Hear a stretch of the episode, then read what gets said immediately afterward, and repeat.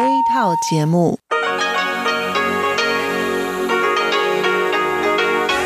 ที่นี่สถานีวิทยุเรดิโอไต้หวันอินเตอร์เนชันแนล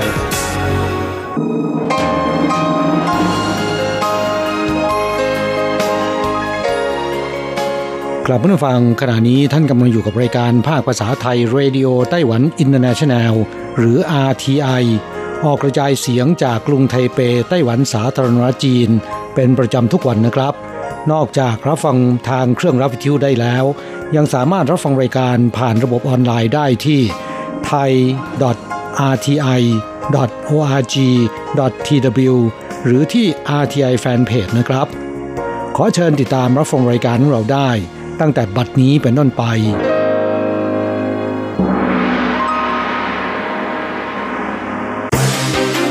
ลำดับแรก ขอเชิญติดตามรับฟัง ข่าวประจำวัน สวัสดีค่ะ คุณผู้ฟัง RTI ที่เคารพทุกท่านขอต้อนรับเข้าสู่ช่วงของข่าวประจำวัน จากสถานีวิทยุเรดิโอไต้หวันอินเตอร์เนชั่นแนลในวันพฤหัสบดีที่ 2 มกราคมพุทธศักราช 2563 นะคะ ข่าวไต้หวันวันนี้มีดิฉันบรรณพรชัยวุฒิเป็นผู้รายงานค่ะ มีรายละเอียดของข่าวที่น่าสนใจดังนี้ เฮลิคอปเตอร์กองทัพไต้หวันตกที่นครนิวไทเป มีทหารเสียชีวิต 8 นาย บาดเจ็บ 5 นาย ช่วงเช้าวันนี้กระทรวงกลาโหมไต้หวันแถลงการยืนยันว่าเฮลิคอปเตอร์ Black Hawk UH-60M ของกองทัพ ที่จะเดินทางไปปฏิบัติภารกิจในเขตหลัวตงและสูเอ้าของเมืองฮวาเหลียน ได้ลงจอดฉุกเฉินในแถบภูเขาที่เขตอูไหลของนครนิวไทเป ซึ่งบนเฮลิคอปเตอร์ลำดังกล่าวมีพลอากาศเอกเซินอีหมิง ประธานคณะเสนาธิการร่วม ทหารระดับนายพลอีก2นาย และเจ้าหน้าที่ทหารระดับสูงรวมทั้งหมด 13 นาย ซึ่งหลังจากทราบจุดตกของเฮลิคอปเตอร์ที่แน่นอนแล้ว ก็ได้สนธิกำลังเจ้าหน้าที่จากหน่วยบรรเทาสาธารณภัยเร่งค้นหา จนกระทั่งเวลาประมาณ 14 นาฬิกาพลเอกสงโหจี ผู้บัญชาการกองทัพอากาศจึงออกมาแถลงว่า ขณะนี้พบเฮลิคอปเตอร์ที่ตก และได้ทำการกู้ภัยแล้ว มีผู้เสียชีวิต 8 นาย ซึ่งหนึ่งในผู้เสียชีวิต คือพลอากาศเอกเซินอีหมิง ส่วนอีก 5 นายได้รับบาดเจ็บ ดังนั้นในฐานะตัวแทนของกองทัพอากาศ เขารู้สึกเสียใจอย่างที่สุดกับเหตุการณ์ที่เกิดขึ้น และได้ต่อโทรศัพท์ไปยังครอบครัวของผู้เสียหายทั้งหมดเพื่อแสดงความเสียใจ พร้อมยืนยันว่าทุกฝ่ายจะได้รับการเยียวยาอย่างดีที่สุด ขณะเดียวกันจะต้องดำเนินการตรวจสอบตามมาตรฐานขั้นตอนของกระทรวงกลาโหม เพื่อหาสาเหตุที่แท้จริงของเฮลิคอปเตอร์ตกในครั้งนี้ เฮลิคอปเตอร์ Black Hawk UH-60M ลำนี้เพิ่งประจำการเมื่อเดือนตุลาคมปีพุทธศักราช 2562 โดยรับผิดชอบภารกิจด้านการโจมตีทางอากาศ ลำเลียงเสบียงและกู้ภัยในสมรภูมิรบ ซึ่งเมื่อเดือนกุมภาพันธ์ปีพุทธศักราช 2561 เฮลิคอปเตอร์ Black Hawk ของกองทัพไต้หวัน ก็เคยเกิดอุบัติเหตุร่วงตกกลางทะเลนอกชายฝั่งเกาะหลานอวี่จนมีผู้เสียชีวิต 2 รายและหายสาบสูญอีก 4 ราย สภาบริหารไต้หวันตั้งคณะทำงานสำหรับสถานการณ์ฉุกเฉินในการเลือกตั้ง 2020 อีกไม่กี่วันก็ถึงการเลือกตั้งประธานาธิบดีไต้หวันสมัยที่ 15 และสมาชิกสภานิติบัญญัติครั้งที่ 11 ซึ่งจะมีขึ้นในวันที่ 11 มกราคมพุทธศักราช 2563 สภาบริหารไต้หวันจึงได้ประกาศจัดตั้งคณะทำงานสำหรับจัดการสถานการณ์ฉุกเฉินในการเลือกตั้ง 2020 โดยมีคุณหลี่ม่องเหยียนเลขาธิการสภาบริหารไต้หวัน และคุณหลัวปิ่งเฉิงคณะกรรมาการสภาบริหารไต้หวัน เป็นหัวหน้าคณะทำงานที่ต้องรับผิดชอบกำกับดูแลทั้งหมดนายกรัฐมนตรีซูเจินชางกล่าวว่าวันเลือกตั้ง คือช่วงเวลาสำคัญในการทดสอบศักยภาพและความสามารถของคณะทำงานในสังกัดสภาบริหาร เพื่อรักษาความมั่นคงของชาติและความมั่นคงทางสังคม ดังนั้นเหตุการณ์สำคัญที่อาจเกิดขึ้นในระหว่างการเลือกตั้งจำเป็นต้องมีการป้องกันและแก้ไขอย่างมีประสิทธิภาพนายกรัฐมนตรีซูเจินชางจึงต้องการให้คณะทำงานชุดนี้ สร้างระบบกลไกการแจ้งเตือนและการตอบสนองกับสถานการณ์ที่เกิดขึ้น และฝึกเตรียมความพร้อมในการประสานงานกับสำนักงานคณะกรรมการการเลือกตั้ง ภายใต้สถานการณ์ต่าง ๆ เพื่อในวันเลือกตั้งจริง จะได้ดำเนินการทั้งระบบได้อย่างราบรื่นฉับไวและแม่นยำที่สุด รถบุปผชาติของสายการบินไชน่าแอร์ไลน์ได้รับรางวัลดีไซน์ยอดเยี่ยมที่สหรัฐ วันที่ 1 มกราคมของทุกปีที่เมืองลอสแองเจลิส รัฐแคลิฟอร์เนีย ประเทศสหรัฐอเมริกา จะมีการจัดงานแข่งขันของขบวนพาเหรดกุหลาบบนถนนพาซาดินามีระยะทางประมาณ 10 กิโลเมตร และมีขบวนรถแห่ที่ตกแต่งด้วยดอกไม้หลากสีสัน มีการแสดงดนตรีและเกมฟุตบอล Rose Bowl ซึ่งจัดต่อเนื่องกันมาเป็นครั้งที่ 131 แล้วธีมของงานในปีนี้คือ Power of Hope เพื่อสื่อถึงความหวังและพลังที่จะก่อให้เกิดสิ่งดีๆ โดยปีนี้มีรถบุปผชาติขนาดใหญ่จำนวน 44 คัน จากองค์กรต่างๆ ทั่วโลกกว่า 80 แห่งเข้าร่วมการแข่งขัน สายการบินไชน่าแอร์ไลน์ของไต้หวันจึงได้จับมือกับกรมการท่องเที่ยวไต้หวันกระทรวงคมนาคม ส่งรถบุปผาชาติเข้าประกวดในปีคศ2020 นี้ ซึ่งถือเป็นครั้งที่ 31ธีมการออกแบบมีชื่อว่า Dream of Flying Wing of Hope โดยนำดอกไม้สดทั้งหมด 41 ชนิดจำนวนมากกว่า 20,000 ดอก มาใช้สร้างสิ่งที่เป็นเอกลักษณ์ของไต้หวัน ในสาขาศิลปะวัฒนธรรม ธรรมชาติ และสถาปัตยกรรมต่าง ๆ ให้ปรากฏขึ้นบนรถบุปผาชาติปีนี้ อาทิอาคารไทเป1 101 โคมลอย ลูกข่าง เสี่ยวหลงเปาบะหมี่เนื้อวัวตุ๋นน้ำข้น นกกังเขนสีน้ำเงิน และหมีดำเป็นต้น ซึ่งคุณจอห์นรามิเซอร์ ผู้ออกแบบรถบุปผาชาติไต้หวันปีนี้ก็ได้นำเอาประสบการณ์ 16 ปี ของการเป็นคู่สมรสกับคนไต้หวัน ถ่ายทอดเป็นเรื่องราวที่สื่อให้เห็นถึงความเป็นไต้หวัน มาผสมผสานกับการจัดวางดีไซน์แบบสากล จนกลายเป็นรถบุปผาชาติที่สวยงาม และคว้ารางวัลสาขาการออกแบบยอดเยี่ยม สร้างความภาคภูมิใจให้กับไต้หวันในเวทีการประกวดระดับนานาชาติต้อนรับปี 2020 ผลิตภัณฑ์แปรรูปจากแป้งและเนื้อสัตว์หากใช้กับหม้อทอดไร้น้ำมันอาจเสี่ยงต่อมะเร็งได้ หลายคนที่ชื่นชอบการรับประทานของทอด มักจะหาซื้อหม้อทอดไฟฟ้าแบบไร้น้ำมัน หรือหม้อทอดลมร้อนมาติดไว้ในครัวที่บ้าน เพราะนอกจากจะสะดวกสบายในการปรุงอาหารแล้ว ยังมีคุณสมบัติในการลดปริมาณน้ำมันที่ผสมอยู่ในอาหารอีกด้วย การใช้หม้อทอดลมร้อนมาปรุงอาหารก็มีข้อควรระวัง คือหากอาหารที่ปรุงเป็นผลิตภัณฑ์แปรรูปที่มีเนื้อสัตว์และแป้งผสมอยู่ด้วยกัน อาทินักเก็ตไก่ลูกชิ้นปลาหมึก ก็ไม่ควรใช้หม้อทอดลมร้อนมาปรุงอาหารดังกล่าว เพราะอาจจะเพิ่มความเสี่ยงต่อการเป็นมะเร็งได้ ซึ่งนักโภชนาการเตือนว่าการใช้หม้อทอดลมร้อนจะต้องควบคุมอุณหภูมิไม่ให้เกิน 180 องศาเซลเซียส อาหารจึงจะสุกได้โดยไม่ปล่อยอะคิลามาย สารเคมีที่เกิดจากปฏิกิริยาระหว่างน้ำตาลกับกรดอะมิโน ในระหว่างการปรุงอาหารด้วยความร้อน เช่นการทอดปิ้งและอบออกมา เพราะสารตัวนี้จะส่งผลเสียต่อร่างกายหากรับประทานเข้าไป นอกจากอาหารแปรรูปที่มีส่วนผสมของแป้งและเนื้อสัตว์อยู่ด้วยกันแล้วหม้อทอดลมร้อนก็ไม่เหมาะกับการใช้ปรุงอาหารจำพวกผัก เพราะอุณหภูมิสูงเกินไปอาจทำให้ผักสูญเสียวิตามิน B และ C ได้ ทั้งนี้การรับประทานอาหารที่ต้องปรุงด้วยอุณหภูมิสูงไม่ควรรับประทานบ่อยครั้งหรือต่อเนื่องกันเป็นประจำแนะนำว่าทางที่ดีควรรับประทาน 1-2 ครั้งต่อเดือน อาหารที่รับประทานเข้าไปจึงจะมีประโยชน์ต่อร่างกาย และไม่เกิดการสะสมของสารพิษไว้ในร่างกาย จนกลับมาทำลายสุขภาพเราในอนาคตเริ่มแล้วห้ามใช้อุปกรณ์การรับประทานอาหารแบบครั้งเดียวทิ้งในห้างสรรพสินค้า ตั้งแต่วันที่ 1 มกราคมนี้เป็นต้นไป ทบวงอนุรักษ์สิ่งแวดล้อมได้เริ่มดำเนินมาตรการห้ามใช้ภาชนะ และอุปกรณ์การรับประทานอาหารแบบครั้งเดียวทิ้งในห้างสรรพสินค้าและศูนย์อาหารต่างๆ ทั่วไต้หวัน โดยจากการลงพื้นที่ตรวจสอบ พบว่านครนิวไทเปมี 2 ร้านที่ยังคงฝ่าฝืนกฎระเบียบดังกล่าว ทางทบวงอนุรักษ์สิ่งแวดล้อมจึงได้ทำการลงโทษ และแจ้งให้ทำการปรับปรุงแก้ไขภายในระยะเวลาที่กำหนดทบวงอนุรักษ์สิ่งแวดล้อมไต้หวันกล่าวว่าได้ส่งเจ้าหน้าที่ลงพื้นที่สุ่มตรวจสอบห้างสรรพสินค้า ศูนย์การค้าและศูนย์อาหารจำนวนกว่า 100 ร้านในเขตพื้นที่กรุงไทเป นครนิวไทเป นครเทาหยวน นครไทจงและเมืองฮวาเลียนพบว่ามี 2 ร้านอาหารที่ Mitsui Outlet Park เขตหลินโข่ว และที่อิกนาทิสพาซาเขตลูโจ ซึ่งตั้งอยู่ในพื้นที่ความดูแลของนครนิวไทเป ฝ่าฝืนมาตรการดังกล่าวด้วยการใช้แก้วกระดาษ และตะเกียบแบบครั้งเดียวทิ้ง กับบริการรับประทานอาหารภายในร้าน ซึ่งถือเป็นการละเมิดกฎหมายการจัดการขยะมาตราที่ 21 ซึ่งต้องถูกลงโทษปรับเป็นเงิน 1,200ถึง6,000 เหรียญไต้หวัน และจะต้องทำการปรับปรุงแก้ไขภายในระยะเวลา 30 วัน หากพบว่าไม่ปรับปรุงแก้ไขภายในเวลาที่กำหนด ก็จะต้องถูกลงโทษซ้ำในระดับที่รุนแรงขึ้นต่อไปนอกจากผลักดันให้ลดปริมาณการใช้อุปกรณ์รับประทานอาหารแบบครั้งเดียวทิ้งแล้ว การดูแลรักษาความสะอาดอุปกรณ์รับประทานอาหารที่นำกลับมาใช้ซ้ำก็เป็นสิ่งจำเป็นเช่นกัน ดังนั้นการติดตั้งระบบทำความสะอาดภายในร้าน ก็จำเป็นต้องดำเนินการตามกฎระเบียบที่สอดคล้องกับการควบคุมดูแลของแต่ละเมือง เพื่อให้กระบวนการปกป้องสิ่งแวดล้อมเป็นไปอย่างครบวงจร 1 มกราคมทั่วไต้หวันมีเด็กเกิดใหม่ประมาณ 90 คน อีกหนึ่งเรื่องน่ายินดีในวันขึ้นปีใหม่ของหลายครอบครัว คือการมีสมาชิกใหม่ถือกำเนิดขึ้นมา ในวันที่ 1 มกราคม ซึ่งทั่วไต้หวันจนถึงเวลาประมาณ 17 นาฬิกา มีทารกเกิดใหม่ทั้งหมด 90 คน นครเทาหยวนทำสถิติสูงสุด 41 คน ส่วนใหญ่จะเป็นการคลอดแบบธรรมชาติ ทารกเพศชายมีจำนวนมากกว่าเพศหญิง และมีฝาแฝดหนึ่งคู่ อีกทั้งยังมีมากกว่า 30 ครอบครัวที่รอทำคลอดในช่วงเวลากลางคืนของวันขึ้นปีใหม่ สำหรับจำนวนเด็กทารกเกิดใหม่ในพื้นที่อื่นๆทั่วไต้หวันนั้น ประกอบด้วยกรุงไทเป 2 ราย นครไถจง 12 ราย นครเกาสง 9 ราย ซึ่งนครเกาสงเริ่มใช้มาตรการใหม่ ในการเพิ่มเงินอุดหนุนค่าทำคลอดเป็นจำนวน 20,000 เหรียญไต้หวันในวันนี้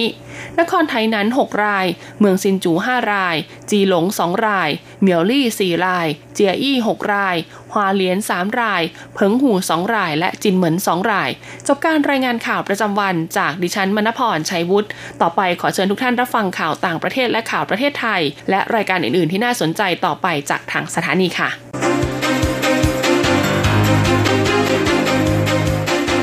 ต่อไปขอเชิญฟังข่าวต่างประเทศและข่าวจากเมืองไทยค่ะ สวัสดีค่ะคุณผู้ฟังที่เคารพ ช่วงของข่าวต่างประเทศและข่าวในเมืองไทยรายงานโดยดิฉันการจยากริชยาคมค่ะ ข่าวต่างประเทศสำหรับวันนี้นั้นเริ่มจากข่าว อดีตประธานนิสสันใช้หนังสือเดินทางฝรั่งเศส หลบหนีออกจากญี่ปุ่น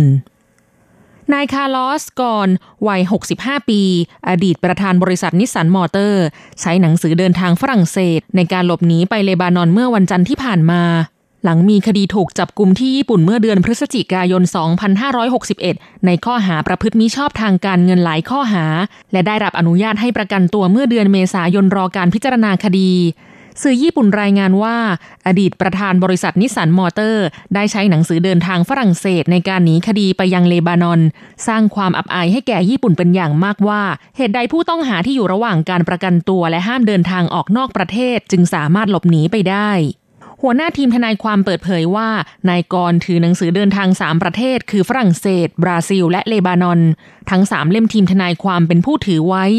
อย่างไรก็ตามนายกรยังมีหนังสือเดินทางฝรั่งเศสอีกหนึ่งเล่ม เป็นผู้เก็บไว้เองโดยเก็บล็อกกุญแจไว้ และให้ทีมทนายเป็นผู้ถือกุญแจ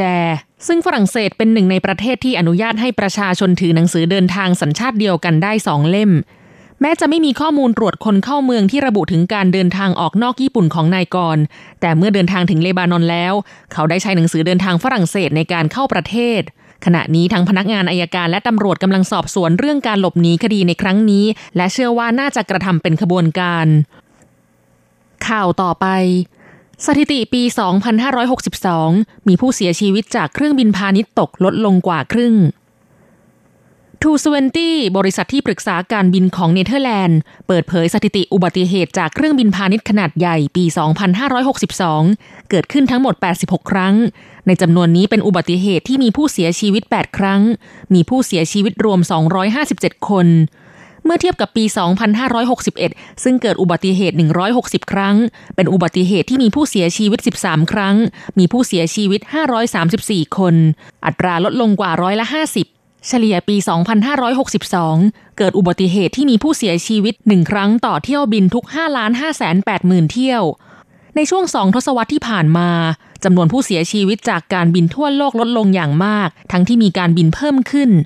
ปี 2560 เป็นปีที่การบินทั่วโลกปลอดภัยมากที่สุด โดยเกิดอุบัติเหตุที่มีผู้เสียชีวิตเพียงสองครั้ง มีผู้เสียชีวิตรวม 13 คน เป็นเครื่องบินแบบใบพัดบินระดับภูมิภาค ไม่มีเครื่องบินพาณิชย์เกิดอุบัติเหตุร้ายแรงเลย ต่อไปขอเชิญคุณผู้ฟังรับฟังข่าวในเมืองไทยค่ะ คณะรัฐมนตรีอนุมัติ โดยสารเครื่องบินบาดเจ็บหรือตายได้เพิ่มสูงสุด5ล้าน4แสนบาท นางนฤมลพินโยสินวัตรโฆษกประจำสำนักนายกรัฐมนตรีเปิดเผยว่า ที่ประชุมคณะรัฐมนตรี อนุมัติตามที่กระทรวงคมนาคม เสนอร่างพระราชกฤษฎีกา ปรับปรุงการจำกัดความรับผิดของผู้ขนส่งทางอากาศ โดยปรับปรุงเพดานค่าเสียหายที่ผู้ขนส่งจะต้องรับผิดต่อผู้โดยสารต่อสัมภาระใน 4 กรณี เป็นไปตามที่องค์การการบินพลเรือนระหว่างประเทศทำการทบทวนใหม่ทุก ๆ 5 ปี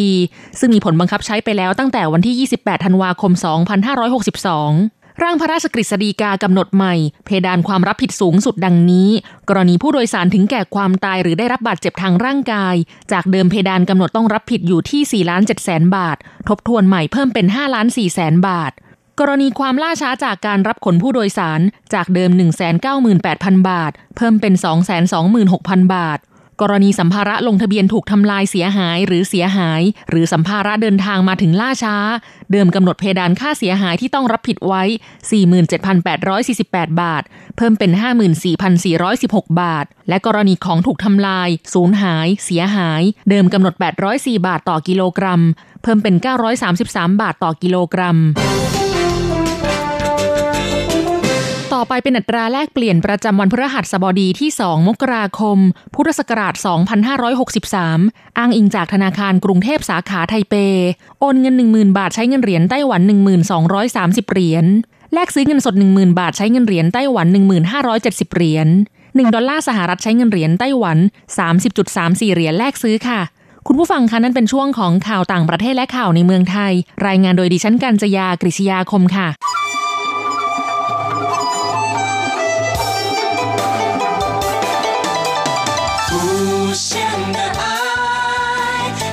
全世界传开永恒的关怀，来自台湾之音 RTI ครับคุณครับขณะนี้คุณกำลังติดตามรับฟังรายการภาคภาษาไทยจากสถานีวิทยุ RTI ซึ่งส่งกระจายเสียงจากกรุงไทเป ไต้หวันสาธารณรัฐจีนอยู่นะครับ และต่อไปนั้นขอเชิญคุณผู้ฟัง ติดตามรับฟังชีพประจรเศรษฐกิจ จากการจัดเสนอของกฤษณัยสายประพาส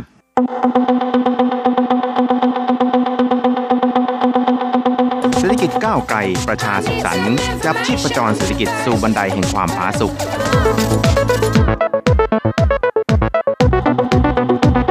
ร่วมจับชีพประจรเศรษฐกิจกับกฤษณัยสายประพาส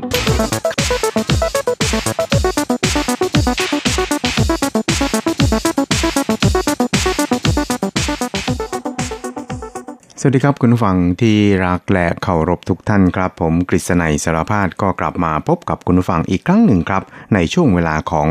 ชีพประจรเศรษฐกิจนะครับ ก็พบกันเป็นประจำทุกสัปดาห์ครับ ในค่ำวันพฤหัสและเช้าวันศุกร์3ครั้งด้วยกันนะครับ ก็จะนำเอาเรื่องราวความเคลื่อนไหว ที่น่าสนใจทางด้านเศรษฐกิจในไต้หวันในช่วงที่ผ่านมา มาเล่าสู่ให้กับคุณผู้ฟังได้รับฟังกันครับ ครับสัปดาห์ที่ผ่านมานะครับ ก็อาจจะเรียกได้ว่าเป็นสัปดาห์ที่ในส่วนของราคาน้ำมันในไต้หวันนั้นขยับ พุ่งสูงขึ้นนะครับ เนื่องจากราคาน้ำมันในตลาดโลกนั้นก็พุ่งสูงขึ้นนะครับ เพราะฉะนั้นเนี่ยการปรับราคาจำหน่ายปลีกน้ำมันเชื้อเพลิงในไต้หวันนั้น ก็เป็นไปตามกลไกตลาดนะครับ แล้วก็ที่น่าตกใจนะครับก็เพราะว่าตอนนี้เนี่ยนะครับราคาจำหน่ายปลีกน้ำมันเชื้อเพลิง ซูเปอร์นะครับก็คือเบนซินซูเปอร์ออกเทน95 98นี่นะครับก็มีราคาลิตรละเกินกว่า 31 ดอลลาร์ไต้หวันแล้วนะครับซึ่งก็ถือว่าเป็นการทุบสถิติของราคาจำหน่ายปลีกน้ำมันเชื้อเพลิงซูเปอร์ เบนซินออกเทน 98 ในไต้หวันนะครับ โดยในช่วงสัปดาห์ที่ผ่านมานี่นะครับ ราคาน้ำมันซูเปอร์เบนซินนี่นะครับ ก็มีการปรับเพิ่มขึ้น 30 สตางค์ต่อลิตรนะครับสำหรับในส่วนของน้ำมันดีเซลนั้นก็ปรับเพิ่มขึ้นมากกว่านะครับ ก็คือ 0.4 เหรียญไต้หวันต่อลิตรครับ หรือประมาณ 40 เซนนั่นเองครับครับ ซึ่งถ้าหากว่าเราเติมน้ำมันเนี่ยจนครบ 50 ลิตรนะครับ ก็จะต้องจ่ายเงินเนี่ยนะครับหรือว่าควักเงินในกระเป๋าเพิ่มขึ้นเนี่ย15 ถึง 20 เหรียญไต้หวันเลยทีเดียวนะครับครับทางการปิโตรเลียมไต้หวันนะครับหรือ CPC ไต้หวันนั้นก็ได้ระบุนะครับบอกว่าเมื่อมีการพิจารณาจากสูตรการปรับราคาจำหน่ายปลีกน้ำมันเชื้อเพลิงของไต้หวันในช่วงนี้แล้วเนี่ยนะครับราคาน้ำมันเบนซินแบบชนิดที่เรียกว่าออกเทน92เนี่ยนะครับก็ ตกลิตรละ 27.6 เหรียญไต้หวันนะครับ ส่วนออกเทน95 นั้นก็อยู่ที่ 29.1 เหรียญไต้หวันสำหรับออกเทน98 นั้นก็อยู่ที่ลิตรละ 31.1 เหรียญไต้หวันเลยทีเดียวนะครับ ก็ทุบสถิติที่เคยมีมาของราคาน้ำมันเบนซินซูเปอร์ ออกเทน98 ในไต้หวันครับ ส่วนซูเปอร์ดีเซลหรือว่าดีเซลแบบซูเปอร์นี่นะครับก็ตกลิตรละ 25.6 เหรียญไต้หวันนะครับครับถึงแม้ว่าในช่วงสัปดาห์ที่ผ่านมานะครับราคาน้ำมันเชื้อเพลิงในไต้หวันนั้นจะมีการปรับตัวสูงขึ้นนะครับ แต่ว่าก็มีข่าวดีจากทางรัฐมนตรีว่าการกระทรวงเศรษฐการไต้หวัน ซึ่งดูแลรับผิดชอบเกี่ยวกับทางด้านพลังงาน โดยเฉพาะอย่างยิ่งการปรับหรือไม่ปรับ เพิ่มขึ้นของราคาจำหน่ายปลีกน้ำมันเชื้อเพลิงในไต้หวันนะครับ คือนายเซินหลงจิน รัฐมนตรีเศรษฐการนี่นะครับ ก็ได้ประกาศนะครับว่าในช่วงเทศกาลตรุษจีนนี่นะครับ ก็จะไม่มีการปรับเพิ่มหรือว่าปรับขึ้น ราคาจำหน่ายปลีกน้ำมันเชื้อเพลิงในไต้หวันทุกชนิดเลยทีเดียวนะครับ ถึงแม้ว่าราคาน้ำมันดิบในตลาดโลกเนี่ยจะพุ่งสูงขึ้นก็ตามนะครับ แต่ถ้าว่าราคาน้ำมันดิบในตลาดโลกนั้น มีการปรับตัวลดลงเนี่ยก็จะมีการปรับลดตามไปด้วยนะครับ ทั้งนี้เนี่ยก็เพื่อให้ประชาชนนั้น ฉลองเทศกาลตรุษจีนกันอย่างสนุกสนานแล้วก็อย่างมีความสุขครับ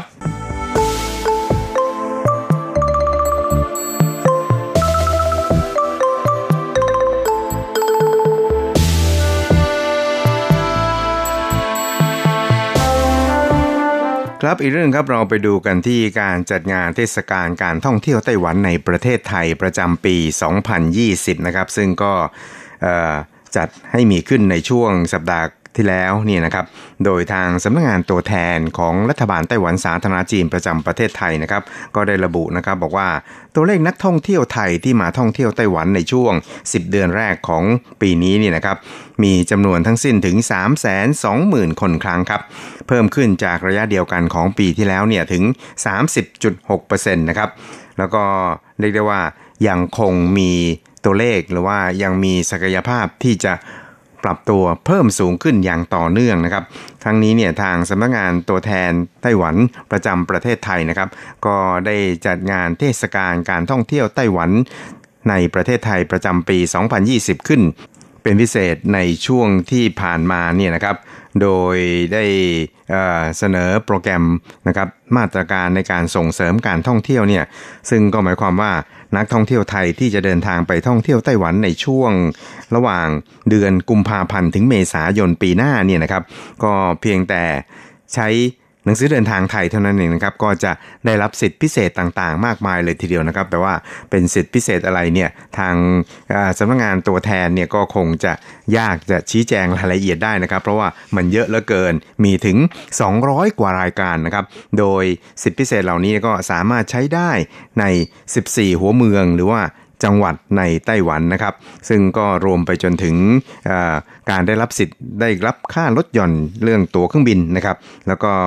ยังอาจจะได้รับซิมการ์ดฟรีด้วยนะครับ แล้วก็อีกอย่างหนึ่งนั้นก็คือจะได้รับบัตร EasyCard ที่จะทำขึ้นสำหรับงานเทศกาลโคมไฟในไต้หวันโดยเฉพาะครับ นอกจากนี้เนี่ยก็ยังอาจจะได้รับส่วนลดจาก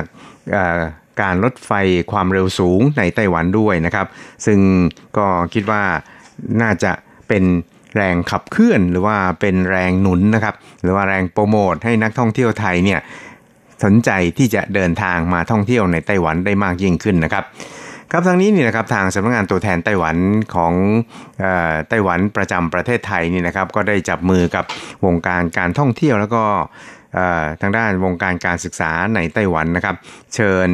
มหาวิทยาลัยหมิงฉวนนะครับแล้วก็มหาวิทยาลัยเหวินฮวาในไต้หวันนี่นะครับเข้าร่วมงานเทศกาล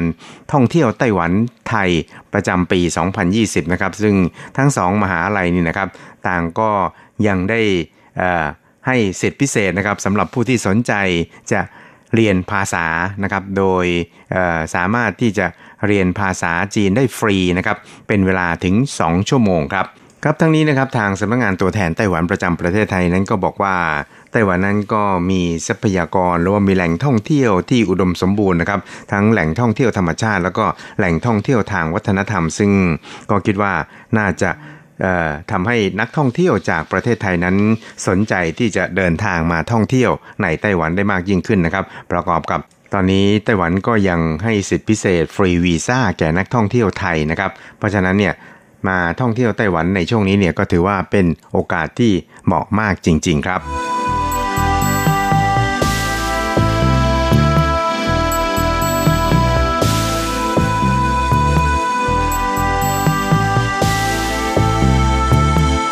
ครับคุณครับอีกเรื่องนึงครับเราไปดูเกี่ยวกับทางด้านการสั่งซื้อสินค้าจากต่างประเทศของไต้หวันนะครับ ซึ่งในช่วงเดือนพฤศจิกายนที่ผ่านมานั้นก็ปรากฏว่าตัวเลขดังกล่าวนั้น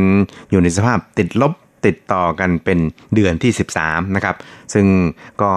เป็นที่ค่อนข้างจะแน่นอนนะครับว่าตัวเลขของการสั่งซื้อสินค้าจากต่างประเทศของไต้หวัน ตลอดทั้งปีของปีนี้นั้น จะอยู่ในสภาพติดลบค่อนข้างชัวนะครับครับโดยในช่วงเดือนพฤศจิกายนนั้น มีมูลค่าการสั่งซื้อสินค้าจากต่างประเทศของไต้หวันนี่นะครับรวมทั้งสิ้น 44,530 ล้านเหรียญสหรัฐนะครับ ก็เป็นตัวเลขที่ติดลบต่อเนื่องเป็นเดือนที่ 13 ครับ แล้วก็ ลดลงจากระยะเดียวกันของปีที่แล้วเนี่ยนะครับร้อยละ 6.6 ครับสำหรับยอดรวมของมูลค่าการสั่งซื้อสินค้าจากต่างประเทศของไต้หวันในช่วง 11 เดือนแรกของปีนี้นะครับก็อยู่ที่ 447,70ล้านเหรียญสหรัฐนะครับลดลงจากช่วงเดียวกันของปีที่แล้วเนี่ยถึง 27,670 ล้านเหรียญสหรัฐนะครับคิดเป็นลดลงต่อปีเนี่ยร้อยละ 5.9 ครับ ครับซึ่งก็เป็นที่ค่อนข้างแน่นอนนะครับว่าตัวเลขของการสั่งซื้อสินค้าจากต่างประเทศของไต้หวันในช่วงตลอดทั้งปีของปีนี้ก็คือปี 2562 นี่นะครับ จะต้องอยู่ในสภาวะที่หดตัวลงอย่างแน่นอนนะครับ ซึ่งก็คาดว่าน่าจะอยู่ที่ประมาณร้อยละ 5.3 ถึงร้อยละ 5.5 ครับทั้งนี้นะครับท่านอธิบดีกรมสถิติของกระทรวงเศรษฐการไต้หวันนะครับคือคุณหวางหยีหลิงนะครับก็บอกว่า เนื่องจากสินค้าอิเล็กทรอนิกส์นะครับก็ยังคงได้รับอนิสงจากเทคโนโลยีใหม่ๆนะครับก็ทำให้มูลค่าการสั่งซื้อเนี่ยเพิ่มสูงขึ้นนะครับแต่นั้นก็ตามเนี่ยนะครับสินค้าไอทีเนี่ยเนื่องจากว่าช่วงปีที่แล้วนี่นะครับก็เป็นช่วงที่มีการดันรุ่นใหม่ๆออกมาเนี่ยค่อนข้างช้านะครับ ซึ่งก็ทำให้ ตัวเลขฐานของปีที่แล้วค่อนข้างสูงก็เลยทำให้ตัวเลขของปีนี้นะครับอยู่ในสภาวะที่ไม่สู้จะดีนะก็คืออยู่ในสภาพที่หดตัวลงครับ ประกอบกับการที่ความต้องการเนี่ยอยู่ในสภาวะที่ลดลงด้วยครับ ทั้งนี้นะครับท่านอธิบดีกรมสถิติกระทรวงเศรษฐการไต้หวัน คือคุณหวังอีหลิงนั้นก็บอกครับบอกว่า机械那部分有没有我们对 机械的部分对大陆的也是呈现正成长那机械ครับท่านก็ได้อธิบายชี้แจงนะครับว่าสำหรับในส่วนของทางด้านเครื่องจักรกลนี่นะครับ เป็นในส่วนของการสั่งซื้อจากจีนแผ่นใหญ่เนี่ยอยู่ในสภาวะที่เติบโตขึ้นนะครับ แล้วก็คิดว่า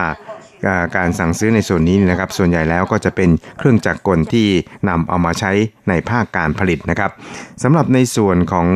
การส่งออก ในช่วงเดือนพฤศจิกายนนะครับก็คือการส่งออกไปยังเมืองจีนเนี่ยก็ยังคงอยู่ในสภาวะที่เติบโตขึ้นนะครับกล่าวโดยรวมแล้วเนี่ยนะครับสภาพการต่างๆเหล่านี้เนี่ยก็ยังคงไม่ดีขึ้นนะครับ ซึ่งก็คิดว่าคงจะต้องติดตามสถานการณ์ต่อไปอย่างใกล้ชิดครับ แต่ตอนนี้เนี่ยมันยังคงเป็นเช่นนี้นะครับครับและเมื่ออมองไปยังปีหน้านี่นะครับท่านอธิบดีหวังนี่นะครับก็บอกครับบอกว่า หากสงครามการค้าระหว่างสหรัฐกับจีนเนี่ยนะครับมีการชะลอตัวลงชั่วคราวนะครับ ก็จะมีส่วนช่วยผลักดันให้การค้าระหว่างประเทศของทั่วโลกเนี่ยอยู่ในสภาวะที่ฟื้นตัวขึ้นนะครับ ประกอบกับในช่วงเทศกาลตรุษจีนเนี่ยก็มีความต้องการสินค้าเพิ่มมากขึ้นนะครับ 5G นะครับแล้วก็ AI ตลอดไปจนถึง clouding ในระดับสูงนี่นะครับ ตลอดไปจนถึง Internet of Things นะครับแล้วก็อุปกรณ์อิเล็กทรอนิกส์ที่ใช้กับรถยนต์เนี่ยก็ยังคงมีการขยายตัวต่อไปอย่างรวดเร็วนะครับ ซึ่งก็หวังว่าจะสามารถ เป็นแรงดันขับเคลื่อนให้การส่งออกหรือว่าการสั่งซื้อสินค้าจากต่างประเทศของไต้หวันนั้น มีการเติบโตมากยิ่งขึ้นนะครับ ซึ่งก็คงจะต้องมีการติดตามกันต่อไป โดยเฉพาะอย่างยิ่งในส่วนของการส่งออกของไต้หวันนี่นะครับ ก็จะต้องมีการวางแผนการแล้วก็กระจายตลาดออกไปให้มากยิ่งขึ้นด้วยครับ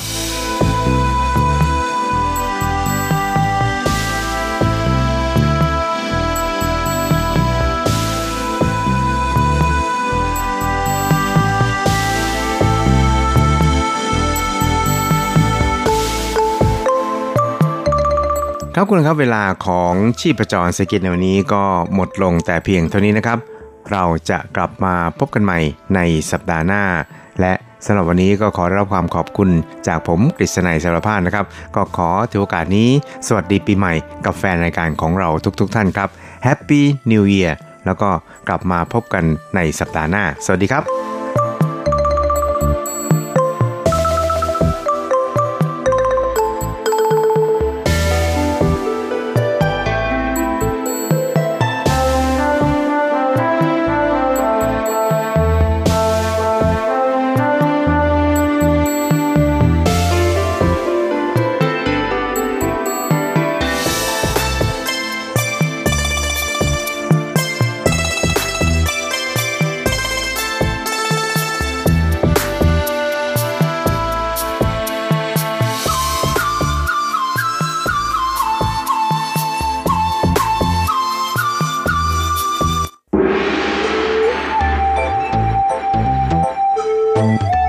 ถึงโลกจะหมุนไว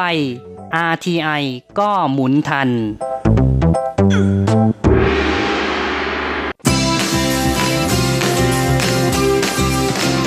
ข่าวเด็ดกีฬามัน รู้ลึกฉับไว ไม่ว่าที่ไหนในโลกกว้างกับทีระยางและเจาะลึกกีฬาโลก สวัสดีครับคุณฟังทุกท่านผมธีระยาง พร้อมด้วยเจาะลึกกีฬาโลกประจำสัปดาห์นี้ก็กลับมาพบกับคุณฟังอีกแล้ว เช่นเคยเป็นประจำพร้อมข่าวกีฬาเด็ด ๆ มันๆ จากทั่วโลก ซึ่งก่อนอื่นก็คงจะต้องขอกล่าวสวัสดีปีใหม่กับเพื่อนฟังทุกท่านก่อนเลยครับเพราะแม่วันนี้เรามาพบกันเป็นสัปดาห์แรกของปี 2020 หรือ Double ทเวนตี้ก็ขอให้คุณฟังทุกท่านนั้นมีแต่ความสุขสำราญเบิกบานใจนะฮะและมีสุขภาพที่แข็งแรง และเฮงเฮงเฮงเฮงกันทั่วหน้าทุกคนเลยนะครับสิ่งแล้วในส่วนของปี 2020 ปีนี้นี่ก็จะเป็นปีที่มีความหมายมาก ๆ ในแวดวงกีฬาโลกอีกปีหนึ่งนะเพราะว่าจะเป็นปีที่จะมีการจัดการแข่งขันกีฬาโอลิมปิกฤดูร้อน ซึ่งปีนี้ กรุงโตเกียวของประเทศญี่ปุ่น จะเป็นเจ้าภาพ ซึ่งก็จะเริ่มแข่งกันตั้งแต่ในช่วงประมาณเดือนกรกฎาคมนะฮะไปจนกระทั่งถึงสิงหาคมนะก็คือในช่วงฤดูร้อนอของประเทศทางแถบอบอุ่นนั่นเอง ช่วงนี้ก็เลยกลายเป็นช่วงโค้งสุดท้ายนะฮะของเหล่าบรรดานักกีฬาทั่วโลกเลยนะที่จะพยายามเร่งทำคะแนนสะสมนะเพราะว่าการจะเข้าไปร่วมแข่งขันลงชิงชัย ในศึกโอลิมปิกฤดูร้อนรอบสุดท้ายนะรอบแข่งจริงนั้น ถือเป็นความใฝ่ฝันของนักกีฬาทุกๆคนอยู่แล้วนะเพราะฉะนั้นช่วงนี้ทุกคนก็ต้องพยายามที่จะ กัดฟันลุยอย่างเต็มที่เลยนะฮะในช่วงสุดท้าย ซึ่งจริงๆ จะว่าไปแล้วไต้หวันกับกีฬาโอลิมปิกนั้นก็เป็นอะไรที่ไม่ห่างไกลกันมากเลยนะฮะมีกีฬาหลายประเภททีเดียวที่ไต้หวันมีนักกีฬาซึ่งเคยคว้าเหรียญทองโอลิมปิกนะหรือว่าเคยคว้าเหรียญรางวัลของโอลิมปิกมาแล้ว แล้วก็ยังมีหลายชนิดกีฬาเลยที่ เป็นตัวเต็งระดับต้นๆในการคว้าเหรียญทองในการชิงชัยนะของมหกรรมกีฬาแห่งมวลมนุษยชาติในครั้งนี้ที่กำลังจะเบิดขึ้นด้วยนะฮะอย่างเช่นในประเภทยกน้ำหนักหญิงนะปีนี้โกซิงฉุน ก็แทบจะเป็นตัวเต็งสุดๆ ในรุ่นของเธอเลยนะเพราะว่ากวาดมาหมดแล้วทุกเหรียญเป็นเจ้าของสติโลกด้วยซ้ำนะฮะในขณะที่แบดมินตันก็ไม่ต้องพูดถึงเลยนะฮะเพราะในประเภทหญิงเดียวนั้นไต้จืออิงนะฮะครองอันดับหนึ่งของโลกเมื่อปีที่แล้วมาเกือบทั้งปีนะฮะก่อนที่จะมาฟอร์มหลุดในช่วงหลังๆ แต่ก็ยังไม่หายไปไหนนะฮะยังคงเกาะแน่นอยู่ที่อันดับ2นะก็เป็นอะไรที่สาวเจ้าก็ค่อนข้างจะหมายมั่นปั้นมือมากๆนะเพราะว่าจริงๆ ช่วงปีที่แล้วต้นปีนั้นใต้จริงเธอก็ประกาศแล้วเหมือนกันนะฮะว่าปีหน้านี้จะเป็นการแข่งขันก็คือปีหน้าคือปีนี้2020เนี่ยจะเป็นปีสุดท้ายที่จะลงชิงชัยในการแข่งขันกีฬาระดับอาชีพ ลาเหรียญรางวัลที่เธอยังไม่เคยได้เลยนะสองรายการใหญ่ก็คือรายการทัวร์นาเมนต์แชมป์โลกนะฮะหมายเมื่อช่วงกลางปีที่ผ่านมา ซึ่งสาวเจ้าก็แห้วไปอีกปีนะในขณะที่โอลิมปิกนะก็กำลังจะมีขึ้นนะซึ่งคิดว่าสาวเจ้าคงอยากจะ จบเส้นทางการเล่นแบบอาชีพแบบสวย ๆ ด้วยเหรียญทองโอลิมปิกอยู่เหมือนกันนะในขณะที่ในส่วนของเทควันโดเองนะหรือว่าแม้แต่ยิมนาสติกนะไต้หวันก็มีลุ้นกันอย่างทั่วหน้าเลยทีเดียว ถึงตรงนี้หลายท่านอาจจะนึกไม่ออกนะฮะว่าเอ๊ะ ยิมนาสติกกับไต้หวันเนี่ยจริง ๆ ก็เป็นอะไรที่ไม่ค่อยจะมีความเกี่ยวเนื่องกันสักเท่าไหร่ในความคิดของแฟนๆกีฬาชาวไทยนะแต่จริง ๆ แล้ว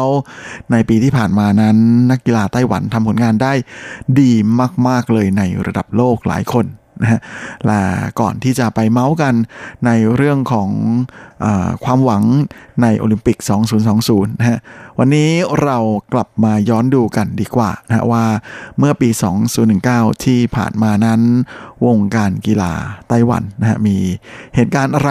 ใหญ่ๆนะฮะที่เกิดขึ้นบ้างนะฮะจนกลายเป็นเหตุการณ์ในระดับ Talk of the Town ของแวดวงกีฬากัน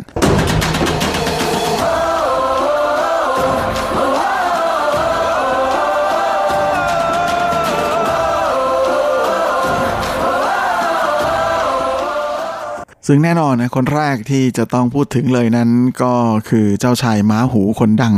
แห่งวงการยิมนาสติกไต้หวันอย่างหลี่จื้อข่าย เจ้าของรางวัลนักกีฬายอดเยี่ยมฝ่ายชายของไต้หวันนะประจำปี 2019 ซึ่งทางทบวงกีฬาไต้หวันเพิ่งจะประกาศรางวัลมอบรางวัลไปหมาดๆเมื่อช่วงปลายปีที่ผ่านมานี่เองนะโดย 2019 นั้นก็ถือเป็นปีที่ดีมาก ๆสำหรับหลี่จื้อข่าย โดยเฉพาะในประเภทม้าหูที่ถือเป็นของถนัดของเขานะฮะ เพราะว่าเจ้าหนุ่มนั้นสามารถที่จะคว้าเหรียญทองมาครองได้จาก2ทัวร์นาเมนต์ใหญ่ระดับโลกเมื่อปีที่แล้วนะฮะ ทั้งรายการยิมนาสติกชิงแชมป์โลก แล้วก็รายการกีฬามหาวิทยาลัยโลกที่นาโปลีนอกจากนี้ในการแข่งขันยิมนาสติกโลกนั้น หลี่ซื่อข่ายนะและถังเจียหง สีปิ่งเชียนได้ร่วมกันผลักให้ทีมไต้หวันนั้นสามารถคว้าเหรียญเงินจากการแข่งขันยิมนาสติกโลกมาครองได้สำเร็จด้วยเมื่อปีที่แล้วละหลังจากนั้นพวกเขาก็ยังไปคว้าอันดับ 6นะฮะใน World Championship Gymnastics ที่จัดขึ้นที่เมืองสตุตการ์ดของเยอรมัน แน่นอนว่าผลงานเด็ดๆ แบบนี้นะก็เลยไม่น่าแปลกใจว่า พวกเขาทั้ง 3 คนจะสามารถคว้าตัวโอลิมปิกมาได้ 4 ใบนะจากประเภทยิมนาสติกทีมชายด้วยและนอกจากทีมชายจะทำผลงานได้ดีแล้วนะฮะปีที่แล้วนั้นสาวน้อยวัย 17 ปีของไต้หวันติงหวาขั้วนั้น ก็สามารถที่จะคว้าตัวโอลิมปิกมาได้เหมือนกันนะฮะในประเภทบุคคลหญิง ก็เลยทำให้น้องติงนะฮะกลายเป็นนักกีฬาจากไต้หวัน คนแรกในรอบ 51 ปีเลยนะที่มีโอกาสได้ไปร่วมลงแข่งยิมนาสติกหญิงในกีฬาโอลิมปิกและนอกจากยิมนาสติกแล้วนะในส่วนของกีฬาว่ายน้ำนักกีฬาไต้หวันก็ทำผลงานได้ดีทีเดียวเมื่อปีที่ผ่านมานะโดยในเดือนสิงหาคมนั้น หวังซิงเฮานะก็สามารถที่จะ ทำความเร็วได้เป็นอันดับหนึ่งในการแข่งขันท่าผสม 200 เมตรชายที่ฮ่องกงนะฮะซึ่งหนุ่มหวังนั้นก็ทำสติได้ 1 นาที 59.44 วินาทีและสถิตินี้ก็ไม่เพียงแต่ช่วยให้เขาคว้านดับหนึ่งมาครองนะแต่ยังสามารถที่จะทำสถิติได้ถึงระดับ A นะฮะของกีฬาโอลิมปิกด้วย และหลังจากนั้นอีกครึ่งเดือนอีกหนึ่งหวังก็คือหวังกว้านหง ก็สามารถทำสถิติว่ายน้ำในท่าผีเสื้อ 200 เมตรชาย ในการแข่งขันว่ายน้ำเยาวชนโลกนะฮะซึ่งเขาก็สามารถทำสถิติ 1 นาที 56.48 วินาทีนะฮะเป็นสถิติที่เร็วที่สุดของนักกีฬาไต้หวันและแน่นอนนะฮะว่าผลงานแบบนี้ก็เลยทำให้สถิติของเขา ไปถึงระดับ A ของการคัดเลือกเข้าไปลงแข่งขันในกีฬาโอลิมปิกเหมือนกัน และแน่นอนฮะหลังจากที่ทำผลงานได้ดีแล้ว ปีนี้ทั้งคู่ก็เลยวางแผนแล้วว่า เตรียมที่จะเดินทางไป ติวเข้มเลยนะฝึกซ้อมอย่างเข้มข้นในต่างประเทศนะเพื่อที่จะใช้วิทยาศาสตร์ การกีฬามาช่วยในการเทรนนิ่งนะเพื่อให้ทั้งคู่นั้นสามารถมีสภาพร่างกายที่พร้อมสมบูรณ์ที่สุดแล้วก็ร่วมลงแข่งเก็บคะแนนนะในโค้งสุดท้าย เพื่อจะไปเข้าร่วมแข่งขันในกีฬาโอลิมปิกให้ได้ อีกหนึ่งประเภทกีฬาที่น่าสนใจก็คือพุ่งแหลนชายนะฮะซึ่งเจ้าหนุ่มเจิ้งเจ้าชุนนั้น ก็ยังคงสร้างผลงานได้อย่างยอดเยี่ยม โดยปัจจุบันหนุ่มเจิ้งนั้นยังคงเป็นเจ้าของสติ พุ่งแหลนที่ไกลที่สุดของเอเชียอยู่นะในประเภทชายเดี่ยว โดยเจ้าตัวก็ทำลายสถิติหลายอย่างของวงการกรีธาไต้หวันเลยนะโดยไม่เพียงแต่จะสามารถคว้าเหรียญทองมาครองได้ในการแข่งขันกรีธาชิงแชมป์เอเชีย จนได้รับเชิญให้ไปร่วมแข่งขันกรีธาชิงแชมป์โลกในระดับไดมอนด์นะฮะ แล้วก็ยังทำผลงานได้ดีด้วยนะโดยคว้ามาได้ 1 เหรียญทอง 1 เหรียญเงินกับอีก 1 เหรียญทองแดงนะฮะและแน่นอนว่าผลงานดีๆ แบบนี้ก็เลยได้รับเชิญให้ไปลงแข่งใน World Tour Final อีกนะในทัวร์นาเมนต์ที่เป็นรายการสุดท้ายของปี ซึ่งหนุ่มเจิ้งก็สามารถสร้างสถิติใหม่ให้วงการกรีฑาไต้หวันหลายอย่างเลยนะ โดยในทัวร์นาเมนต์ระดับ Diamond ที่ไปแข่งกันที่เซี่ยงไฮ้ ซึ่งเซาซุนก็สามารถพุ่งแหลนได้ไกลถึง 87.12 เมตร ซึ่งเป็นตัวเลขที่ได้มาตรฐานในการได้รับคัดเลือกเข้าไปร่วมลงแข่งในกีฬาโอลิมปิกและแม้ว่าในทัวร์นาเมนต์ World Championship นั้นเจ้าหนุ่มจะทำผลงานได้ไม่ดีนะแต่ว่าในปีที่ผ่านมาเขาก็ทำผลงานได้อย่างน่าทึ่งมากเลยนะว่ามีหลายครั้งที่เดียวที่เขาพุ่งแหลนได้ไกลกว่า 85 เมตรเลยนะฮะ ซึ่งก็แน่นอนว่าทำให้เจิงเซาชุนนั้นกลายเป็นนักกีฬาในประเภทกรีธานะคนสำคัญคนหนึ่งของไต้หวันเลยนะฮะ ในส่วนของการคว้าเหรียญรางวัลนะในกีฬาโอลิมปิก 2020 ที่กำลังจะมาถึงนี้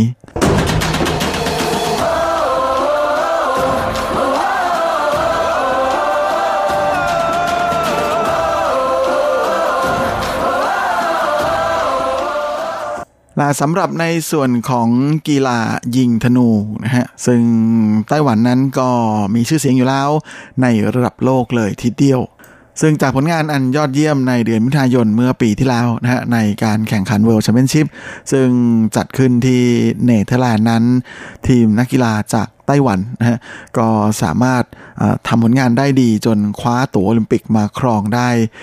เต็มสเกลเลยนะทั้งในส่วนของทีมชายและทีมหญิงนะฮะรวม 6 ใบ โดยในส่วนของประเภท หญิงนั้นนะฮะก็คว้าเหรียญรางวัลมาได้ถึง 3 เหรียญทองกับอีก 1 เหรียญทองแดงนะถือเป็นสถิติที่ดีเป็นอันดับ 2 ของอทีมที่ไปเข้าร่วมแข่งขันทั้งหมดเลยนะเป็นรองเพียงเกาหลีใต้ประชาติเดียวเท่านั้นนะแม้แต่เกาหลีใต้นี่ต้องยกให้เขาเลยนะเรื่องกีฬายิงธนูนะว่าเป็นพิเตอร์แห่งโลกเลย โดยในส่วนของตั๋วไปเข้าร่วมกีฬาโอลิมปิกในกีฬายิงธนูนะฮะของไต้หวันนั้น 6 ใบที่ได้มาตอนนี้ก็แน่นอนแล้วนะครับว่ามี 1 ใบนั้นจะตกเป็นของ เลยเชียนอิงนะที่ในรอบชิงชนะเลิศเนี่ยเธอสามารถเฉือนเอาชนะนักกีฬาจากเกาหลีใต้นะฮะได้สำเร็จพร้อมกับคว้าเหรียญทองนะฮะเป็นเหรียญแรกเลยในประวัติศาสตร์ ของวงการยิงธนูไต้หวันนะในทัวร์นาเมนต์ World Championship ซึ่งแน่นอนนะว่าผลงานนี้ก็เลยทำให้เธอเป็นเจ้าของตั๋วหนึ่งใบแล้วแน่ๆนะฮะส่วนตั๋วอีก 5 ใบที่เหลือนะฮะทั้งในส่วนของทีมชายสามคนกับทีมหญิงอีก 2 คนนั้น ก็จะมีการแข่งขันในกลุ่มนักกีฬาไต้หวันนะกับรายการแข่งขันเพื่อคว้าสิทธิ์ไปร่วมลงแข่งในกีฬาโอลิมปิก ในช่วงต้นปีนี้ต่อไปนะก็เชื่อว่ายังไงอีกไม่นานนะก็น่าจะรู้ผลว่าใครจะคว้าตัวที่เหลืออีก 5 ใบไปครอง นะจริงๆ ทีมยิงธนูไต้หวันนั้นก็เป็นอีกหนึ่งความหวังของอชาวไต้หวันเลยทีเดียว ในส่วนของการคว้าเหรียญรางวัลนะแต่ทั้งนี้แหละทั้งนั้นเนี่ยกระดูกชิ้นโตอย่างเบอร์เทอร์เลยเนี่ยก็ยังคงเป็นเกาหลีใต้นะฮะอันนี้ถ้าเพื่อนๆผู้ฟังเคยชมกีฬายิงธนูหรือติดตามข่าวคราวของแวดวงวงการโรบินฮูดนี่เป็นโรบินฮูดยิงธนูจริงๆนะฮะไม่ได้หนีเข้าเมือง ก็จะพอรู้ดีนะฮะว่าแหมชาติที่เป็นพี่ใหญ่แห่งวงการยิงธนูโลกในปัจจุบันนั้น ก็ไม่ใช่ใครที่ไหนนะฮะประเทศแห่งเคป๊อปเกาหลีใต้ของเรานี่แหละเดี๋ยวไว้ถ้ามีโอกาสผมจะพยายามหาข่าวคราวเกี่ยวกับแวดวงยิงธนูนะมาฝากเพื่อนๆผู้ฟังก็แล้วกันนะเพราะว่าเป็นอีกหนึ่งประเภทกีฬาที่ไต้หวันมีแหมเก่งไม่แพ้ใครในโลกเหมือนกัน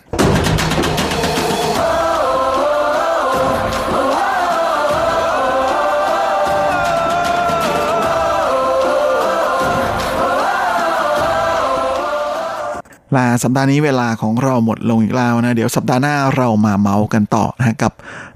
สิบข่าวเด่นประจำปี 2019 ที่เพิ่งจะผ่านไป ส่วนสำหรับวันนี้ก็ขอให้คุณฟังทุกท่านโชคดี มีความสุขสุขภาพ แข็งแรงกันทุกนาทุกคน เฮ้งๆ และสวัสดีครับ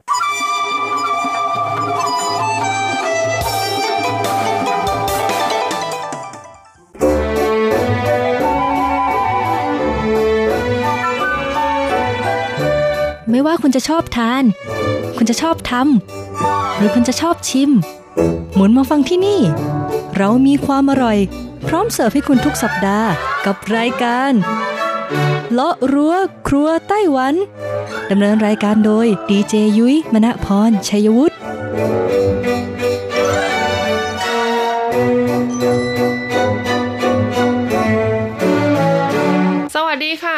RTI ที่เคารพทุกท่านขอต้อนรับเข้าสู่รายการเลาะรั้วครัวไต้หวันค่ะ รายการที่จะนำเสนอเรื่องราวของความอร่อยที่เกิดขึ้นในไต้หวันนะคะ และก็คงจะไม่สายเกินไปนะคะ ถ้ายุ้ยจะกล่าวคำว่า สวัสดีปีใหม่ค่ะ ต้องบอกเลยว่าปีนี้นะคะ วันที่เราออกอากาศรายการตอนนี้เนี่ยตรงกับวันที่ 2 มกราคมพุทธศักราช 2563 ค่ะ เขาบอกว่าปีนี้เป็นปีหนูทอง เป็นปีหนูที่ดีนะคะ จะมีความอุดมสมบูรณ์ ใครที่มีงานมีเงินนะคะ ก็จะยิ่งมีขึ้นขึ้นไปอีกนะ แต่ใครปีที่แล้วเนี่ยเขาบอกว่ามีความยากลำบากนิดหน่อย ปีนี้ก็จะดีขึ้นค่ะยังไงก็ขอให้ทุกคนนะคะ ใช้ชีวิตในปีใหม่นะคะ อย่างมีสตินะแล้วก็เริ่มต้นทำสิ่งดีๆ สิ่งใหม่ๆ ให้เกิดขึ้นกับชีวิตของตัวคุณเอง แล้วก็คนรอบๆข้างนะคะ เอาเป็นว่ามีความสุขมากๆ โชคดีปีใหม่ค่ะ และไม่ว่าจะผ่านไปกี่ปีก็ตามค่ะ ความอร่อยของเราจากรายการเลาะรั้วครัวไต้หวัน ก็ยังคงอยู่เป็นเพื่อนคุณผู้ฟังทุกคนนะคะ ทุกสัปดาห์เลยทีเดียวค่ะ ซึ่งแน่นอนว่าในสัปดาห์นี้ค่ะ เรายังอยู่กันที่ซีรีส์ของตลาดกลางคืนนครไทจ้องอ่าหากใครจำได้ค่ะ สัปดาห์ที่แล้วเนี่ยเราพาคุณผู้ฟังนะคะ ไปชิมความอร่อยที่ตลาดกลางคืนในเขตต้าเจียอ่า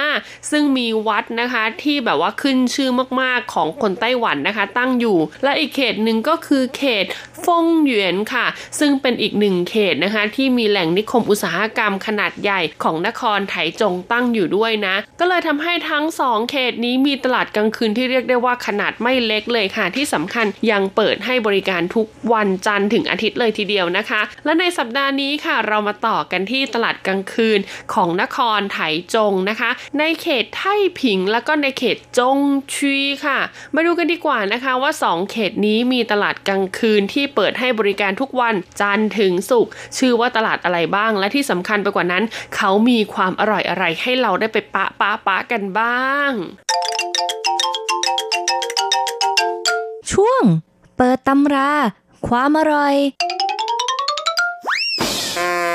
สำหรับตลาดกลางคืนเขตไท่ผิงนะคะ ต้องบอกเลยว่าเป็นตลาดกลางคืนที่มีขนาดค่อนข้างไม่ใหญ่มากค่ะ เป็นตลาดขนาดกลาง แต่ว่าเปิดให้บริการทุกวันจันทร์ถึงอาทิตย์เลยนะคะ พิกัดของตลาดกลางคืนเขตไท่ผิงนครไถจงเนี่ยก็จะอยู่ที่ไท่ผิงชีบนถนนไท่ผิงลู่ตัดกับนะคะ ถนนฉางอี้ลู่ค่ะ เอาเป็นว่าถ้าคุณเดินทางไปตรงนั้นนะคะ ก็จะเห็นนะเป็นแผงลอยขายอาหารกลางคืนมากมายเลยทีเดียวเขาบอกว่าเมนูนูที่น่าสนใจมากๆนะคะ ที่คุณเดินทางไปถึงตลาดไท่ผิง แล้วจะต้องไปรับประทาน ร้านแรกเลยค่ะ ชื่อว่าร้านลู่เทียนหนิวผาย ร้านนี้ขายสเต็กค่ะคุณผู้ฟังก็คือเป็นสเต็กเบสิกของไต้หวันทั่วไปนะคะ มีหมูมีไก่ มีเนื้อวัวแล้วก็มีทะเลค่ะ ซึ่งน้ำราดสเต็กของเขานะคะ ก็มีให้เลือกทั้งแบบพริกไทยดำแล้วก็แบบเป็นซอสเห็ดค่ะ แต่ซอสที่เขาว่าอร่อยนะคะ เขายกนิ้วให้ซอสเห็ดกันค่ะร้านนี้ที่สำคัญนะทานกับผัดเส้นหมี่แล้วก็ไข่ดาวนะคะ ซึ่งเป็นลักษณะเฉพาะของสเต็กไต้หวันเนี่ย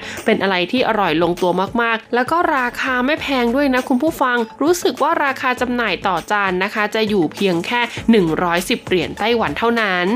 ต่อมาร้านที่ 2 ค่ะเป็นร้านขายเยียนซูจีกับเข่าโร่ค่ะ ซึ่งแน่นอนนะคะ ว่าเยียนซูจีก็คือเป็นพวกของทอด ซึ่งในของทอดเนี่ยมีตะแกรงบาร์บีคิวซ่อนอยู่ค่ะ ก็คือว่าสามารถทานได้ทั้งของทอดแล้วก็ของย่างนะเอาที่คุณชอบเลย กับร้านหลีเข่าโร่ค่ะ ร้านนี้นะคะต้องบอกเลยว่ามีเมนูให้เลือกมากมายเลยนะ แล้วก็ราคาไม่แพงด้วยเริ่มต้นที่ไม้ละ 10เหรียญไต้หวันเท่านั้น แล้วก็ขอบอกเลยว่าปริมาณที่เสียบอยู่ในไม้ของเขานี่ก็คืออัดแแน่นมากๆเลยทีเดียวนะคะ วิธีการก็คือว่าหยิบตะกร้ามาค่ะ แล้วก็ใช้ที่คีบเนี่ยคีบอาหารที่คุณอยากรับประทานใส่ตะกร้าเข้าไป แล้วก็บอกเขาว่าจะเอาเป็นแบบทอดหรือเป็นแบบย่าง เพียงเท่านี้คุณก็จะได้ของทอดของย่างอร่อยๆสไตล์ไต้หวันแล้วล่ะค่ะ ต่อมาร้านที่ 3 ค่ะ เป็นร้านที่มีชื่อว่าตงซันยาโถค่ะ ต้องบอกเลยว่าร้านนี้นะคะจะขายเป็ดแดดเดียวค่ะ ซึ่งความพิเศษของเป็ดแดดเดียวของเขานะคะ ก็คือจะเป็นเป็ดพะโล้พอพะโล้เสร็จแล้วเนี่ยก็จะเอาไปแดดเดียวอีกทีหนึ่งอ่าวิธีการรับประทานนะคะ ก็คือว่าคุณก็จะเข้าไปที่ร้านนะเขาจะมีเป็ดให้เลือกหลากหลายส่วนมากค่ะ พอเลือกเสร็จแล้วเขาก็จะเอาเป็ดไปทอดนะคะ แล้วก็โรยผงวิเศษของแต่ละร้านนะคะ ซึ่งก็ไม่รู้เหมือนกันนะว่าแต่ร้านเนี่ยเขาใช้สูตรอะไรผสมลงไปบ้างนะคะ หากคุณทานเผ็ดก็บอกเขาว่าเยาล่าเขาก็จะใส่ผงที่เพิ่มความเผ็ดมากกว่าเดิมให้ลงไปอีกนะคะ ต้องบอกเลยว่าอร่อยมากจริง ๆ นะ ที่สำคัญราคาจำหน่ายก็ไม่แพงด้วยค่ะ คิดดูว่าเนื้อเป็ดเสียบไม้อะคือแบบไม่มีกระดูกเลยนะ เป็นเนื้อเป็ดที่เขาหั่นมาแล้วเป็นอย่างดี ตก10เหรียญไต้หวันเท่านั้นนะคะ เราก็จะได้กินเป็ดอร่อยๆโดยที่ไม่ต้องคายกระดูกออกมาให้เสียเวลาอีกแล้ว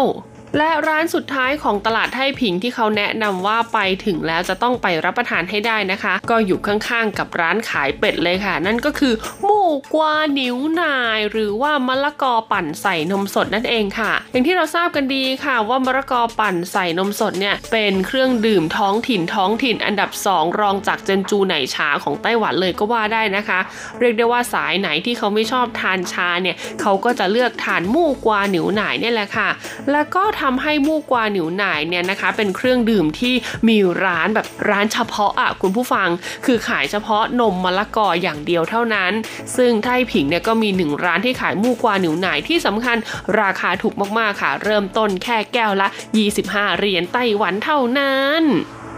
ถัดจากตลาดกลางคืนในเขตไท่พิงค่ะ เรามาต่อกันที่ความอร่อยบริเวณตลาดกลางคืน ของถนนจงหวาลู่ในเขตจงชีค่ะ ในนั้นพิกัดของตลาดกลางคืนแห่งนี้ก็คือ ไทจงซื่อจงชีแล้วก็จงหวาลู่นะคะ ก็เดินมาเลยค่ะตลอดเส้นทางนะคะ ก็จะมีเมนูอร่อยๆมากมายให้เราเลือกสรรแต่ตลาดแห่งนี้ค่ะ เขาแนะนำเมนูอร่อยๆไว้ทั้งหมด 7ร้านด้วยกันที่เขาเรียกได้ว่าถ้าคุณไปเยือนแล้วเนี่ยพลาดไม่ได้เลยแม้แต่ร้านเดียวนะคะ ดังนั้นแนะนำว่าอย่าไปคนเดียวค่ะ เพราะว่าไปคนเดียวก็จะอ้วนคนเดียวนะคะ ชวนเเพื่อนๆไปลองลิ้มชิมรสความอร่อยกันที่ตลาดนี้เลย มาเริ่มกันที่ร้านแรกเลยค่ะ กับร้าน林家炭火烤肉ค่ะ ร้านนี้ขายบาร์บีคิวอย่างเดียวนะคะ เป็นนะคะเนื้อสัตว์ผักทุกอย่างนะคะ คือวัตถุดิบเนี่ยเป็นของไต้หวันทั้งหมด แล้วก็เอามาเสียบไม้ค่ะ แล้วก็ทำการย่างย่างย่างย่างย่างอ่านะแล้วก็ราดทานะคะ ด้วยซอสบาร์บีคิวสูตรพิเศษ แล้วก็โรยผงพริกปาปริก้าสูตรพิเศษของทางร้านด้วยละค่ะ ราคาเริ่มต้นนะคะ ถ้าเป็นเนื้อสัตว์เนี่ยจะอยู่ที่ประมาณ 30 ถึงประมาณ 80 เหรียญไต้หวัน แต่ถ้าเป็นพวกผักต่างๆนะคะ ก็จะอยู่ที่ประมาณ 10ถึง 50 เหรียญไต้หวันค่ะ เปิดตั้งแต่ 6 โมงเย็นถึงตี 2 เลยทีเดียว ต่อมาร้านที่ 2 ค่ะ แน่นอนว่าตลาดกลางคืนนะคะ กับเมนูที่หนีกันไม่พ้นก็คือโชวเต้าฝูค่ะ กับร้านนี้เลยทันจื่อโชวเต้าฝูนะคะ ต้องบอกเลยว่าร้านนี้นะอืม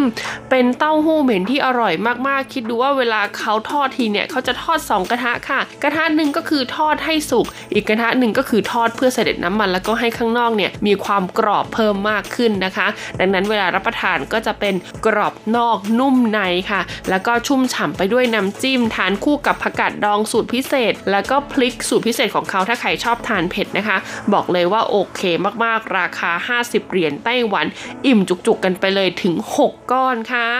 ร้านนี้เปิดไวหน่อยตั้งแต่บ่าย 2 ค่ะจนถึงตีหนึ่งเลยทีเดียว ร้านต่อมาค่ะเอาใจคนที่ชอบทานเส้นกันบ้างดีกว่านะคะ กับร้านที่มีชื่อว่าเหล่าผายซาฉาหนิวโร่ค่ะ ร้านนี้นะคะเขาเป็นซอสซาฉาหากใครนึกไม่ออกก็คือซอสที่เวลาเราไปกินหมาล่า คุณผู้ฟังมันจะมีซอสตัวหนึ่งที่เราต้องใส่ ซึ่งซอสที่ใช้ทำน้ำจิ้มตัวนั้นแหละค่ะ ก็คือซาฉานะคะ และร้านนี้เขาก็เอามาผัดกับเส้นหมี่เหลือง แล้วก็มีการใส่เนื้อวัว ใส่ในส่วนของผักบุ้งลงไปด้วย บอกเลยว่าอร่อยมากๆ แล้วก็ปริมาณเนี่ยนะ คือแบบว่าไม่ได้มีกงไม่ได้มีกักกันเลยทีเดียวนะคะ อิ่มจุกๆกันเลยนะ กับจานละ 100 เหรียญไต้หวัน นอกจากนี้ค่ะเขายังมีในส่วนของซุปเนื้อวัวตุ๋นด้วยนะ ซึ่งต้องบอกว่าอืเนื้อวัวนี่คือแทบละลายในปากเลยทีเดียวนะคะ แล้วก็ราคาถูกมากๆค่ะ 60 เหรียญไต้หวันเท่านั้นเอง ดังนั้นถ้าคุณไปที่ร้านนี้แล้วต้องสั่งคู่กันเลยนะ ก็คือซาฉาหนิวโร่เฉาเมี่ยนกับหนิิวโร่ทัง ร้านนี้เปิดบริการตั้งแต่ 6 โมงเย็นถึงตี 2 เลยล่ะค่ะ ร้านต่อมาค่ะก็ยังขอเอาใจคนที่ชื่นชอบการรับประทานเส้นบะหมี่กันอยู่นะคะ กับร้านที่มีชื่อว่าอาสุยซื่อ老店炒麵 ร้านนี้นะคะเป็นการผัดบะหมี่สูตร original ค่ะ ที่เรียกได้ว่าหากเรานึกถึง媽媽的味道อ่าผัดหมี่ที่เรากินในสมัยเด็กๆ ในความคิดของคนไต้หวันเนี่ยต้องมาที่ร้านนี้เลยละค่ะ เมนูหลักของทางร้านก็คือ什錦炒麵นะคะ ซึ่งซื้อจินเฉาเมี่ยนในที่นี้ก็คือผัดหมี่รวมมิตรค่ะก็จะมีทั้งหมูไก่เนื้อวัวทะเล ลูกชิ้นปลาแล้วก็มีผักต่างๆ ใส่ลงไปนะคะ แต่ถ้าคุณจะไม่รับประทานซื้อจินเฉาเมียน อยากทานแค่ไก่หมูหรือว่าเนื้อวัวอะไรอย่างนี้หรือว่าเฉพาะทะเลอย่างเดียว ก็สามารถสั่งได้กับทางร้านเลยนะคะ ซึ่งเมนูซื้อจินเฉาเมียนเนี่ยจะอยู่ที่จานละ 85 เหรียญไต้หวัน แต่ถ้าทานแค่ผัดหมี่อย่างเดียวเนี่ยก็อาจจะทำให้ฝืดคอได้ เขาเลยแนะนำว่าให้สั่งซุปซี่โครงหมูใส่ตังกุยนะคะ มารับประทานคู่กับผัดหมี่ด้วยเป็นอะไรที่อร่อยแล้วก็ลงตัวมากจริง ๆ ราคาจำหน่ายนะคะแค่ 60 เหรียญไต้หวันเท่านั้น